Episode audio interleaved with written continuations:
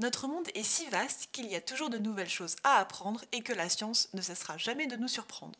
Je Science, donc je suis, prends le micro pour vous offrir une fois par mois une dose de science, un format court pour satisfaire votre curiosité.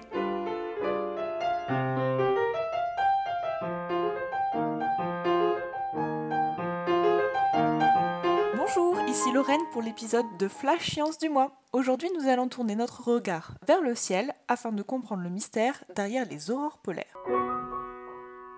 Vous connaissez ces aurores sous le nom d'austral ou boréal. La différence réside dans la localisation de ces aurores. Boréal dans l'hémisphère nord et austral dans l'hémisphère sud. Ce sont des phénomènes physiques qui apparaissent dans le ciel pendant la nuit et qui s'apparentent à des drapés de lumière, généralement verts mais pouvant avoir des notes de bleu, rose ou violet. Et ces variations de couleurs sont liées aux différents gaz présents dans l'atmosphère à différentes altitudes. Et dans cet épisode, nous allons décortiquer ensemble comment ces drapés lumineux peuvent apparaître dans notre ciel étoilé.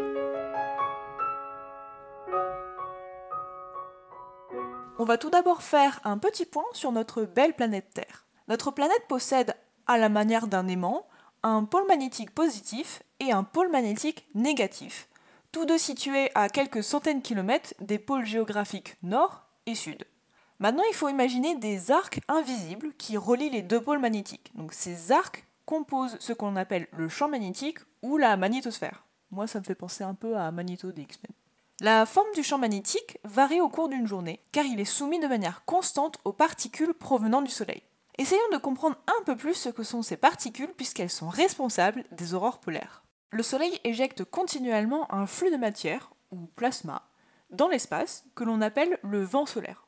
plus simplement, on peut dire que le Soleil souffle de la matière et que ce souffle est nommé vent solaire. Donc ce vent a une vitesse allant de 1,5 à 3 millions de km par heure. Donc vous imaginez bien que Usain à côté, il est aussi rapide qu'un escargot. Donc pour vous donner un ordre d'idée, une particule partant du Soleil va mettre entre 2 et 4 jours pour arriver jusqu'à notre planète. Donc les particules contenues dans le plasma sont chargées négativement et positivement. Et de la même manière que deux aimants se repoussent, lorsque les particules de plasma solaire rencontrent le champ magnétique de la Terre, donc qui est lui aussi chargé positivement et négativement, elles vont être déviées et vont continuer leur chemin dans l'espace.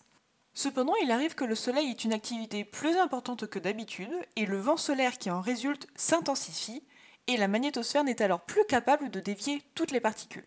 Les particules qui ne sont pas déviées vont passer le bouclier magnétique terrestre et vont rentrer dans notre atmosphère. Donc l'atmosphère terrestre est composée de différents gaz dont les principaux sont l'azote et l'oxygène. Lorsque les particules vont rencontrer ces gaz, cela va créer de l'énergie lumineuse, donc ça va produire de la lumière. La lumière émise change de couleur en fonction du type de gaz présent, l'altitude où ils sont localisés, ainsi que la quantité de gaz.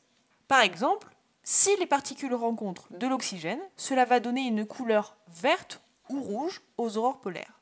Si les particules rencontrent de l'azote, cela va plutôt avoir des couleurs allant du rose au violet en passant par le bleu. Il faut savoir que la forme des aurores polaires est variable en fonction du nombre de particules qui traversent le champ magnétique, la vitesse de ces particules ou encore la puissance de vent solaire. Ok, mais si je veux voir une aurore polaire, est-ce que ça veut dire qu'il faut que je fasse une expédition jusqu'au pôle magnétique? Eh bien non. Lorsqu'elles pénètrent l'atmosphère, les particules sont dispersées autour des pôles magnétiques pour former une sorte d'anneau, c'est ce que l'on appelle la zone aurorale. Cette zone est large de plusieurs centaines de kilomètres et se trouve à une distance allant de 1000 à 2000 km environ des pôles magnétiques. Donc si on prend l'exemple de l'hémisphère nord, cette zone aurorale est située dans le nord du Canada, l'Alaska, la Russie, mais également dans le nord des pays nordiques, donc la Norvège, la Suède et la Finlande. Côté hémisphère sud, les aurores australes sont moins accessibles puisqu'il y a moins de terre où poser les pieds. Cependant, dans de bonnes conditions météorologiques, donc lors d'une nuit sombre avec un ciel dégagé, on peut voir des aurores australes en Patagonie ou encore en Nouvelle-Zélande. Donc je pense que je vais profiter de mon séjour en Finlande pour aller voir quelques aurores boréales pour en voir de toutes les couleurs.